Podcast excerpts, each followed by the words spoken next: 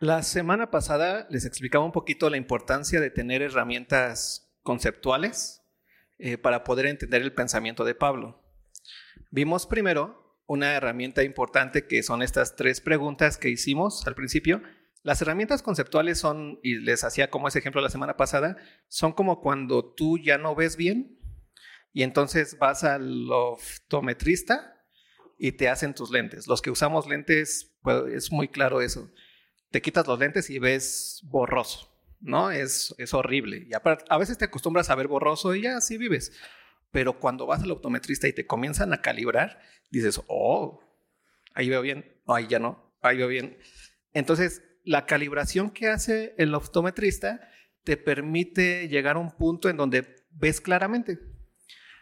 En el pensamiento hay conceptos que nos ayudan a ver claramente por qué dice lo que dice el que está exponiendo.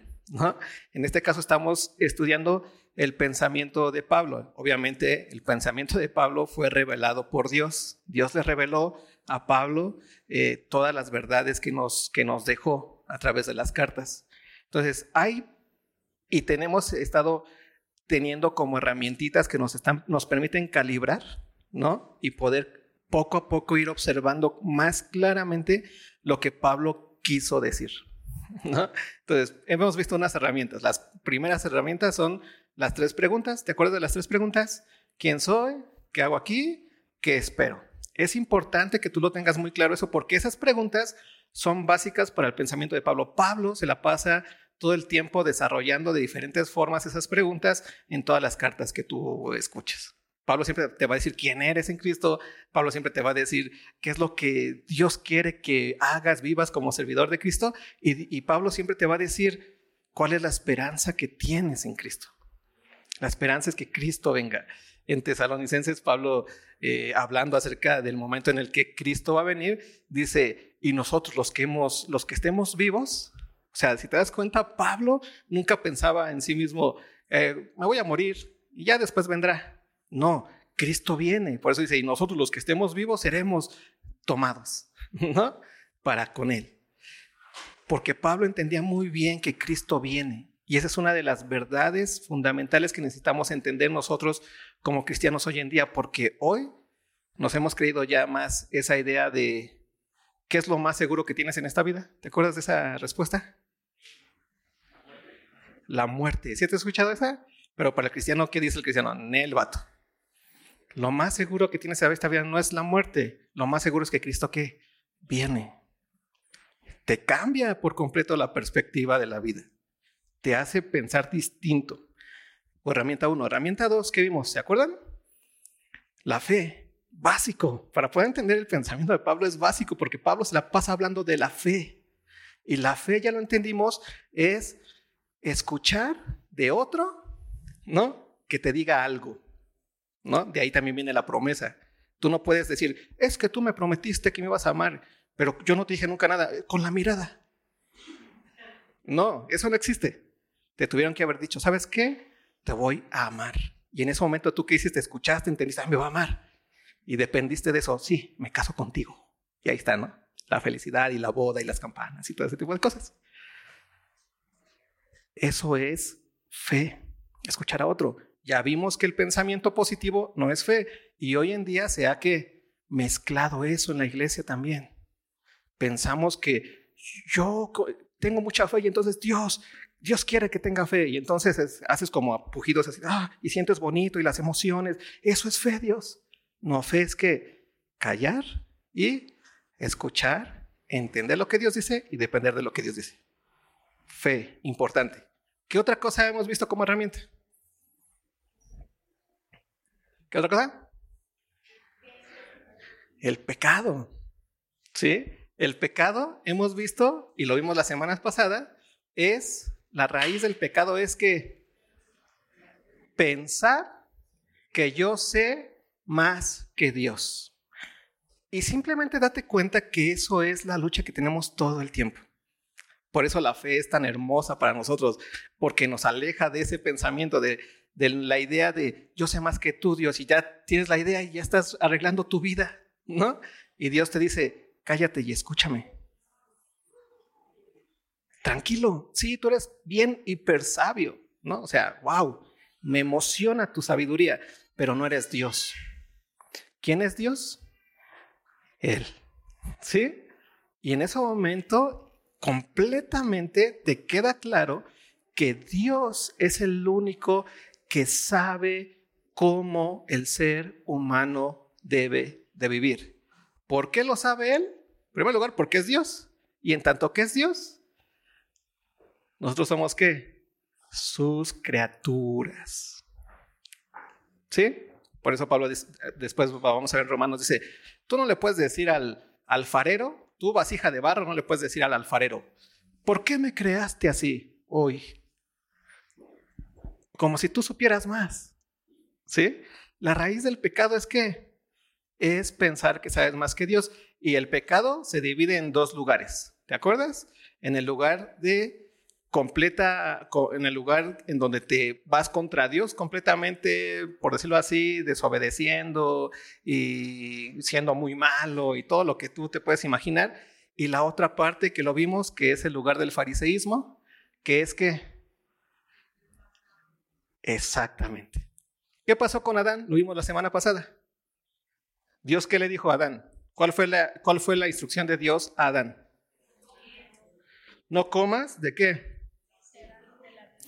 Le dijo, puedes tenerlo ahí, ahí están todos, son hermosos, son bellos, puedes tomar de todos los árboles que hay ahí, pero solamente te mando que no comas de un árbol. ¿Qué pudo haber hecho Adán entonces? Estar ahí, ponerlo, ver, arrancar sus frutitos, ponerlo en su casa bellísimo, ¿no? Como un cualquier cosa, un adorno, ¿no? Eh, pero ¿qué dijo Adán? No, Dios. No solamente no voy a comer, sino que tampoco qué? Tocar. Es más, yo soy más santo que tú, Señor. Tú me dices, no comas, pero yo ni siquiera lo voy a tocar. ¿Te das cuenta qué pasó? Lo mismo que aquel que Dios dijo, no mates y mató, porque Dios dio una orden. ¿Y qué ocurrió con esa orden? fue desobedecida. Pensaba Adán que sabía más que quién, que Dios. Pero ¿cuáles fueron las consecuencias? La muerte espiritual. Lo que hoy vamos a ver es cuáles son las consecuencias de la muerte espiritual y el tema de la muerte espiritual para entender un poquito el tema de Israel. Ese es otra, otra, otro concepto básico para Pablo, ¿no? ¿Qué onda con Israel? ¿Qué pasa con el pueblo de Israel? ¿No? Entonces, para comenzar con esto, es importante que recordemos. En el capítulo 1 vimos que en el versículo 21 eh, dice, pues habiendo conocido a Dios, no le glorificaron como a Dios, ni le dieron gracias, sino que se envanecieron en sus razonamientos y su necio corazón fue entenebrecido profesando ser sabios, hicieron necios y cambiaron la gloria del Dios incorruptible en semejanza de imagen de hombre corruptible, de aves, de cuadrúpedos y de reptiles, por lo cual también Dios los entregó a qué? A la inmundicia en las concupiscencias de sus corazones, de modo que deshonraron entre sí sus propios cuerpos, ya que cambiaron la verdad de Dios por la mentira, honrando y dando culto a las escrituras antes que el Creador, el cual es bendito por los siglos. ¿Cuál es la consecuencia del pecado? ¿Cuál es la consecuencia de pensar que sabes más que Dios? Hay una consecuencia, ¿no? Desde el primer hombre y en Adán fue que la muerte. ¿Qué pasó con Adán cuando pecó y con Eva? Fueron qué? Sacados del Edén, ¿no? Fueron, murieron espiritualmente, ¿no? Y aún físicamente. Esa es la consecuencia que la relación que había entre el hombre y Dios sé que se quebró. Ahora hay una barrera absoluta. ¿Por qué? Por una sola razón. Porque Dios es santo, santo, santo. ¿Y qué, qué hace el pecado? Te mancha, ¿no? Te da una culpa, te hace culpable, te hace, te hace estar manchado frente a Dios. Y Dios no puede tener una relación completa con alguien que ha sido qué? manchado, que tiene culpa, que es pecador. Porque Dios es que santo, santo, santo. Y cuando tú debes algo, pues lo tienes que pagar, ¿no? Te equivocaste, pues tienes que pagarlo. El problema es que el ser humano no tiene y no le alcanza para pagar. Entonces, lo que vamos a ver hoy es las consecuencias del pecado en el hombre. ¿no? ¿Cuál es la consecuencia del pecado en el hombre? Que estás destituido de la gloria de Dios. Lo dice Romano, ¿no? Por cuanto todos pecaron, están destituidos de la gloria de Dios. ¿Eso qué significa? Que tú ya no tienes la capacidad de honrar a Dios por una sola razón, porque estás sucio. El pecado es eso. Quedas completamente sucio. Lo voy a poner con un ejemplo para ver si logro transmitirlo y así eh, entender un poquito cuál es el problema con Israel. ¿Vale? Imagínate que tú caminabas muy bien, tienes un accidente y quedas cuadraplégico. ¿Saben lo que es esta cuestión de la cuadraplegia? Completamente, no te puedes mover, ¿no? Ya no puedes hacer nada. Eso pasó con el hombre con respecto a Dios, ¿no? Quedó completamente cuadraplégico, todos los hombres. Por cuanto todos pecaron, están destituidos de qué? De la gloria de Dios. Pero Dios lleva a cabo un plan en su, en su, en su hermosa mente, ¿no? El propósito, y eso lo dice en Efesios. De hecho, ayer lo vimos, ¿verdad? En Efesios, eh, eh, con los del grupo pequeño. Es el plan de Dios para el hombre es que el hombre sea santo y sin mancha delante de él en Cristo Jesús. Ese es el propósito de Dios para el hombre, para el ser humano. ¿no? Que sea santo y sin mancha delante de Él en Cristo Jesús. Y entonces Dios va a cumplir ese plan, ese propósito. Pero ¿cómo lo va a cumplir en, la historia? Imagínate, Dios ve y es, un mundo completamente de cuadraplégicos. Nadie puede hacer algo para agradar a Dios. Estás completamente cuadraplégico. No tienes, eh, no tienes la fuerza, el poder para hacer algo. Dios ve y dice, ok, bueno, ellos no pueden hacer nada, tengo yo que hacer algo para que ellos puedan ser, eh, dejar de ser cuadrados. ¿Sí me escuchan? ¿No me escuchan? Tiene que haber una especie de, eh, de milagro, ¿no? Cuadraplégico completamente, Dios tiene que hacer algo para que vuelva a haber otra vez fuerza en mis miembros. Y Dios dice, bueno, hay un momento y eso va a ocurrir ¿Y es a través de quién? De mi Hijo. Yo voy a mandar a mi Hijo Jesús. Yo voy a mandar a mi Hijo. Y a través de Él les voy a dar ese milagro de dejar de ser cuadraplégicos. Pero hay toda una historia, ¿no? Y la historia es, voy a elegir a un hombre. No para que me muestre que se puede dejar de ser cuadraplégico por sí mismo, sino para que a través de ese hombre haya una nación que sepa que yo soy Dios, que tenga mis verdades y a través de esa nación venga mi hijo y que a través de esa nación él, mi hijo, proclame las verdades a todo el mundo de salvación. ¿Quién es esa nación? Israel. ¿Sí? Entonces, ¿qué es lo que recibió Israel? Dios recibió de Dios la ley, recibió de Dios los preceptos, recibió de Dios esos momentos hermosos cuando lo saca de Egipto, recibió de Dios todas esas esos milagros hermosos, pero ese pueblo lo recibió no Dios no esperaba de ellos que fueran dejaran de ser cuadraplégicos por sí mismos, sino simplemente que ellos fueran ese ejemplo que Dios iba a usar para toda la humanidad de fe cuando Cristo viniera y entonces el ser humano tenga el poder de dejar, de dejar de ser cuadraplégico por medio de lo que Cristo hizo. ¿Sí? Pero ¿qué pasó con el pueblo judío? Que de repente se dieron cuenta que era el pueblo elegido, que Dios les habló en el Sinaí. ¿Te imaginas eso? O sea, tú lees Éxodo, tú lees eh, eh, el, Antiguo Testamento y ves cómo retumbaba el monte, ¿no? Ahí donde Dios se apareció y ellos completamente quedaban tirados. Y obviamente sabían que su Dios era el Dios real, era el Dios de dioses, ¿no? Que ellos eran la, nación elegida, pero no entendían que eran elegidos para que por medio de ellos viniera quién? El Mesías. No para que por ellos mismos fueran que dejaran de ser cuadraplégicos. Eran elegidos para que ellos fueran los primeros de los seres humanos que se dieran cuenta que Dios que ellos necesitaban que Dios hiciera algo. Y ese es el sentido de la ley. ¿Vale? Vamos a ir ahora sí directo a Romanos. Quédense con esto. Espero no, no haberlos hecho tantas bolas, pero para poder entender un poquito lo que Pablo va a decir aquí en Romanos, versículo, capítulo 2, versículo 17.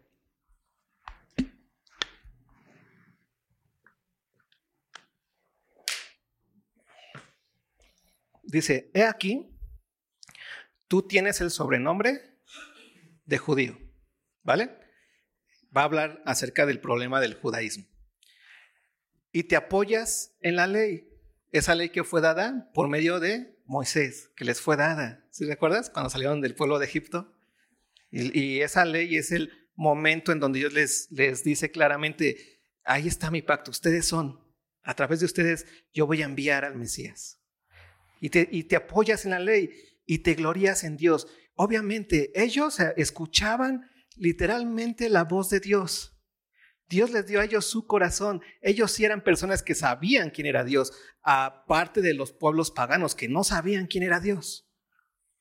¿No? O sea, había una distinción muy grande entre lo que pensaba un judío de Dios y lo que pensaba un prehispánico, que también tenía un sentimiento de Dios, o uno de los demás, ¿no? Ve lo que sigue diciendo. Y conoce su voluntad. Claro, porque Dios en la ley y por medio de los profetas, ¿qué, Dios, qué hacía Dios con ellos? Les hacía ver claramente cuál era, qué era lo que el corazón tenía, qué era lo que en su corazón había para con ellos. Conoce su voluntad. E instruido por la ley, apruebas qué? Lo mejor obviamente tenían la ley de Dios y podían tener una mejor vida que los demás pueblos, porque tenían la ley de Dios. Y confías, ve esto, en que eres guía de los ciegos, luz de los que están en tinieblas, instructor de los indoctos, maestro de niños, que tienes en la ley la forma de la ciencia y de la verdad. ¿Y es real eso? Claro, porque la ley es la voluntad de Dios, es el corazón de Dios. ¿Para quién? Para la humanidad. Por eso los judíos tenían una, una, una gran, este, una mejor forma de comprender quién es Dios, porque Dios se los reveló a través de los padres, a través de los profetas, a través de la ley. Estaban en, un mejor, en una mejor posición que cualquier pueblo pagano. Pablo lo dice en Efesios también, ¿no? Eh, los gentiles estaban eh, sin Dios y sin esperanza en este mundo, ¿no? Pero los judíos no, los judíos tenían un Dios y tenían una esperanza, pero no entendieron cuál era esa esperanza. Porque los judíos escuchaban lo que Dios quería para ellos. Pero ve el problema judío. Tú, dice, tú pues que enseñas a otro. Y aquí está el asunto que no entendían los judíos. Tú, pues, que enseñas a otro, ¿no te enseñas a ti mismo? ¿Tú, que predicas que no se ha de hurtar, hurtas? Y aquí está el problema judío. ¿Por qué? Porque el judío pensó que por escuchar la ley, ellos en ese momento iban a tener la capacidad de dejar de ser que cuadraplégicos. Y no se daban cuenta que no ocurría eso. ¿Por qué? Porque es muy distinto que tú llegues con un cuadrapléjico y le digas, ¿sabes qué? Caminar es hermoso. El ser humano necesita caminar 30 minutos diarios para que los músculos no se atrofien, para que tus otros sistemas eh, eh, estén siendo o, estén bien eh, normal como deben de estar todo el tiempo. Aparte, caminar te permite viajar, ¿no? Te permite conocer otros lugares, sentir el sol, eh, sentir el viento. Y entonces el cuadrapléjico en su mente está así, wow, qué hermoso, wow, sí, yo quiero caminar, lo quiero hacer. ¿Sabes qué lo quiero hacer? Y, tal vez en su, en, su, en su mente se imagina que está caminando. Ah, qué bonito, sí, ya me lo estoy imaginando.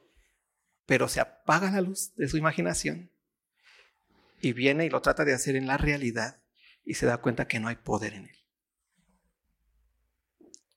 Y es el problema del judío, que no se dio cuenta que la ley lo que hacía era decirles, ¿sabes qué? Esto es lo que el hombre tiene que hacer. Es lo más hermoso que el hombre tiene que hacer, pero tú estás en ruina. Eres cuadraplégico. Que el momento en el que la ley le decía, eh, camina, la realidad de su condición le decía al, al cuadrapléjico que eres cuadrapléjico. O lo puedes poner en el ciego. En el momento en el que al ciego le dices, ve, no, mira. ¿Qué le estás diciendo en realidad? No puedes ver, no puedes oír. Si no puedes mirar nada.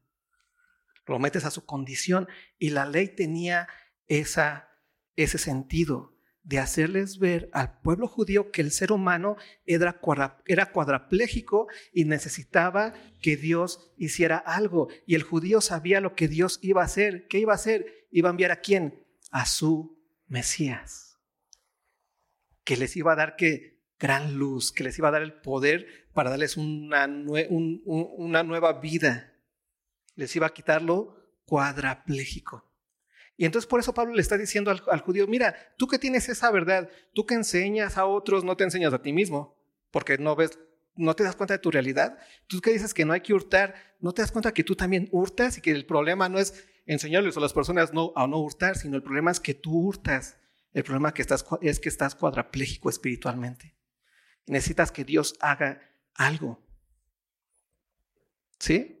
Entonces la ley lo que hace no es motivarte o lo que hacía la ley para el judío, mm, eh, el sentido de la ley, Pablo lo dice también, es el ayo o el maestro que te lleva a quién?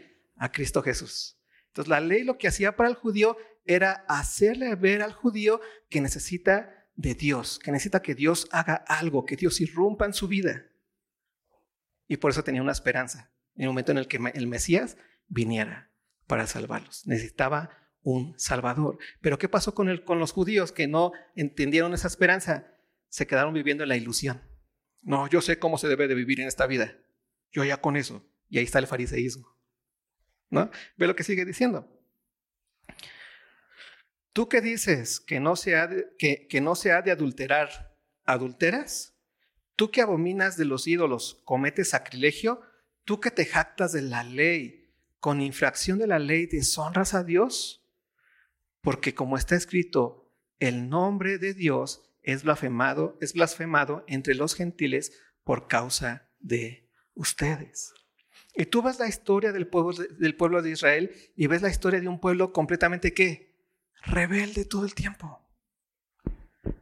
Pero no es para decir, ay, es que esos son bien malos. Es para eso la historia del pueblo de Israel, su rebeldía, que se den cuenta que el ser humano no tiene la capacidad por sí mismo de dejar de ser rebeldes, no tiene la capacidad por sí mismo de dejar de ser cuadraplégicos. Necesitamos un qué? Un Mesías, alguien que irrumpa en este mundo y que nos dé una nueva vida, que haga crecer en nosotros este nuevo cuerpo que, en el cual podamos caminar, que nos salve de la esclavitud del pecado. Porque por cuanto todos pecaron, estamos qué? Destituidos de la gloria de Dios. Pero qué, cuál, es el anuncio del Evangelio? Que hay un solo, un, solo Dios y un solo qué? Mediador entre quién? Entre Dios y el hombre. ¿Quién es? Jesucristo. Por eso el hombre por sí mismo no puede dejar de ser cuadrapléjico espiritual. Necesita que Cristo haga algo. ¿Y qué hizo Cristo? Pagó lo que nosotros debíamos. Cargó nuestra culpabilidad. Llevó en él nuestra mancha. Pero lo pagó completamente. ¿Por qué? Porque murió completamente. Y por eso resucitó. Y está vivo hoy. y a la diestra del Padre y viene por nosotros. ¿Te das cuenta? Ese acto, el acto de Cristo es lo que nos da la capacidad y el milagro de dejar de ser cuadraplégicos espirituales. No que sepas mucho de la ley, no que hayas sido parte del pueblo elegido, no. Es que Cristo haya pagado eso.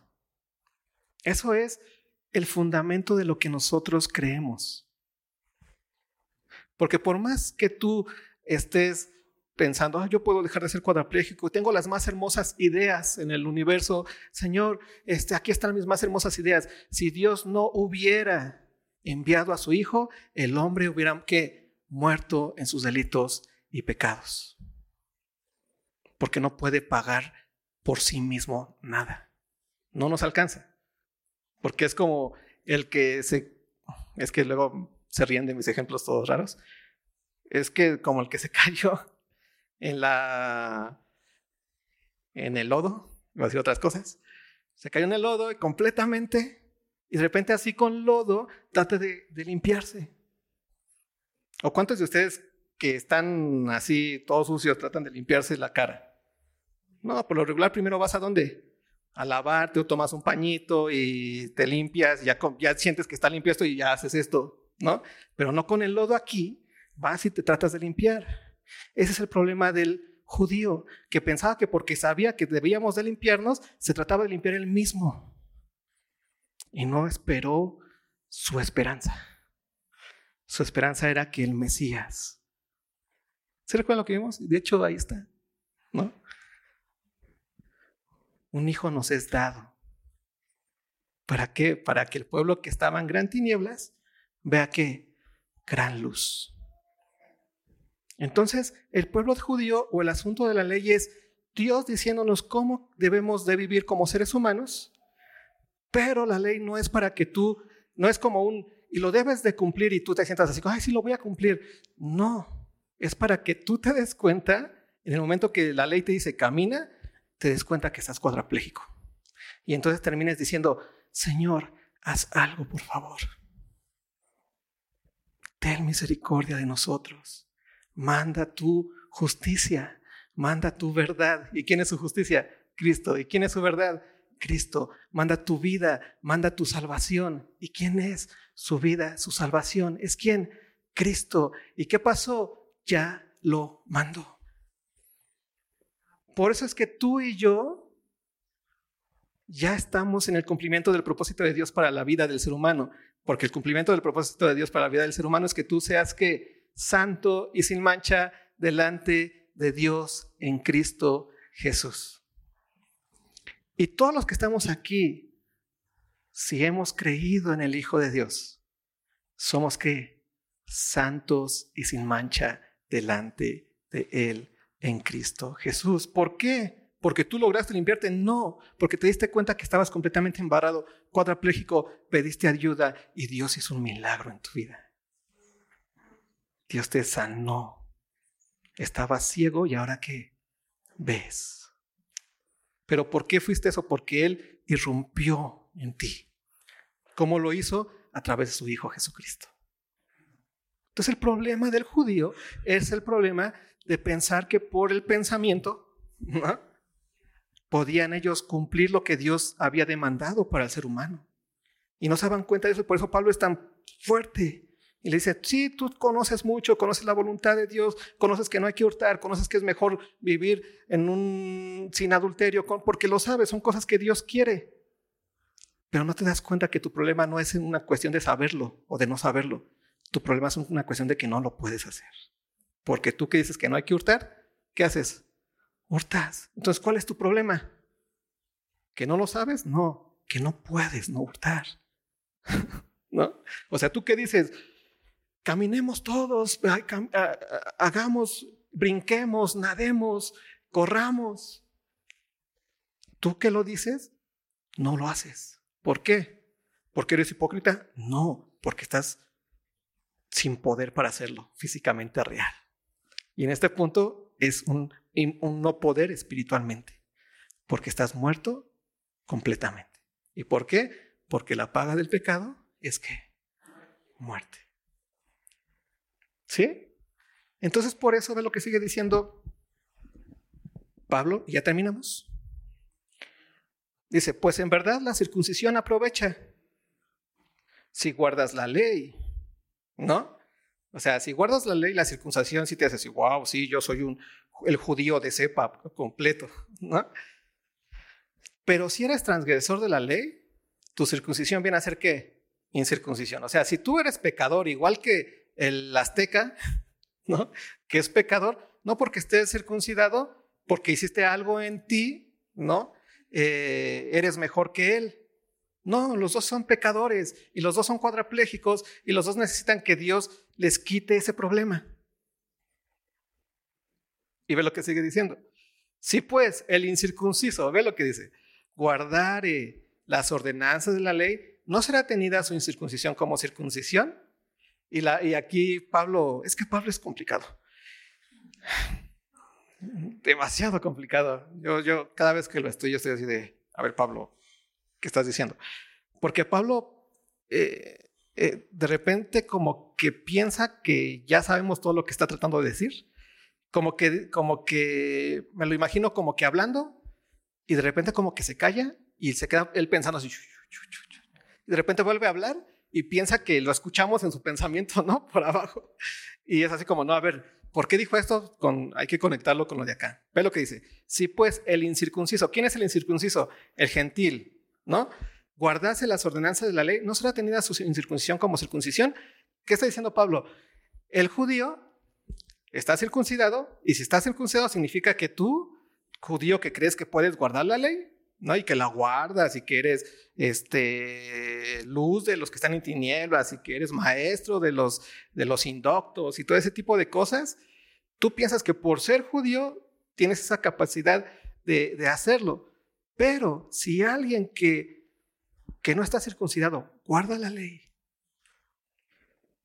entonces él te está haciendo entender que no se trata de la circuncisión en la carne, lo que hace que tú seas alguien que eres capaz de guardar la ley, sino se trata de una cuestión espiritual, ¿no? La ley. Entonces, imagínate Pablo diciéndole, a ver, está este gentil que ha nacido de nuevo, que está en Cristo, que ya puede guardar la ley, que Dios ha empoderado para ya no hurtar, para ya no adulterar, que ya es completamente santo, Él está guardando la ley, eso te hace ver que Él no necesita la circuncisión para llevar a cabo lo que tú no puedes llevar a cabo aún cuando tienes la circuncisión. Porque el problema no es si está circuncidado o no, el problema es que están cuadraplégicos los dos y que Dios hizo algo y que Él creyó y tú no. ¿Sí? Ese es el problema y ve lo que sigue diciendo. Y el que físicamente es incircunciso, pero guarda perfectamente la ley, te condenará a ti, que con la letra de la ley y con la circuncisión eres transgresor de la ley. Pues no es judío el que lo es exteriormente, ni es la circuncisión la que se hace exteriormente en la carne, sino que es judío el que lo es en, lo interior, y la circuncisión es la del corazón, en espíritu, no en la letra, la alabanza del cual no viene de los hombres, sino de Dios. Porque Dios es el que, el que conoce lo más profundo del corazón. Y cuando has nacido de nuevo, cuando has creído en Cristo, cuando has entendido lo que Dios ha hecho en tu vida y dependes del Evangelio y de su sangre y de su resurrección, ¿sabes qué? Dios ha puesto a su Hijo en ti. Y cuando Dios ve lo más profundo de ti, ¿qué ve? Ve a su Hijo, a su Hijo que ha vencido la muerte, al victorioso al que se levantó de la muerte y del pecado, al que está vivo hoy. Y por eso ve y dice, wow. Porque ya no ve al muerto. Porque ese es donde quedó, en la muerte. Ahora ve a quién, al nacido de nuevo. ¿Se te das cuenta? Lo hermoso de esto el judío pensaba que por su circuncisión y por las cosas que hablaba simplemente y que se imaginaba y que decía, iba a poder dejar de ser cuadraplégico. Pero no se dio cuenta que Dios había dejado la ley para que se dieran cuenta que eran cuadraplégicos. Y entonces anhelaran que Dios hiciera algo. Anhelaran que Dios enviara a su Hijo para salvarlos. Anhelaran, ¿no? Que les fuera dado un niño. Un hijo nos es dado, ¿no? Qué belleza es el Evangelio. Porque el Evangelio hace que el cuadrapléjico, ¿qué? Camine. La ley no. La ley hace que el cuadrapléjico se dé cuenta que es cuadrapléjico. Así que nadie por la ley va a ser que justificado. Al contrario, se va a dar cuenta de que es completamente pecador. Por eso la justicia viene por medio de quién? De Cristo y de su obra redentora para con nosotros. Así que si tú has sido justificado, ¿no? En Cristo Jesús ya no eres cuadraplégico espiritual. Ya no eres esclavo del pecado. Antes hurtabas porque no podías dejarlo de hacer, porque es, como el cuadraplégico, estaba tirado todo el tiempo ahí, porque no podía hacer otra cosa. Porque era esclavo de qué? De su enfermedad. Pero ahora ya tienes el poder en Cristo Jesús para caminar. Antes decías, es que yo quiero ser un buen esposo, una buena esposa, quiero ser sabio con mis hijos, pero como estabas cuadraplégico espiritual no tienes el poder, por más que escuches a Daniel Javif, no tienes el poder para llevarlo a cabo. No lo tienes. Pero ahora en Cristo Jesús ya tienes el poder para ser sabio y para vivir una vida que honra a Dios cada día. ¿Sí? Oramos. Señor, gracias porque has sido bueno con nosotros. Gracias porque en ti tenemos paz, tenemos, tenemos esperanza. Gracias por tu evangelio. Y ayúdanos a seguir caminando, a seguir siendo nutridos por tu palabra. Y haz lo que tengas que hacer con cada uno de nosotros. Gracias porque en ti podemos tener esperanza. Porque hoy tenemos luz. Porque hoy ya tenemos fuerzas para vivir conforme a tu voluntad. Gracias en el precioso nombre de tu Hijo amado. Amén.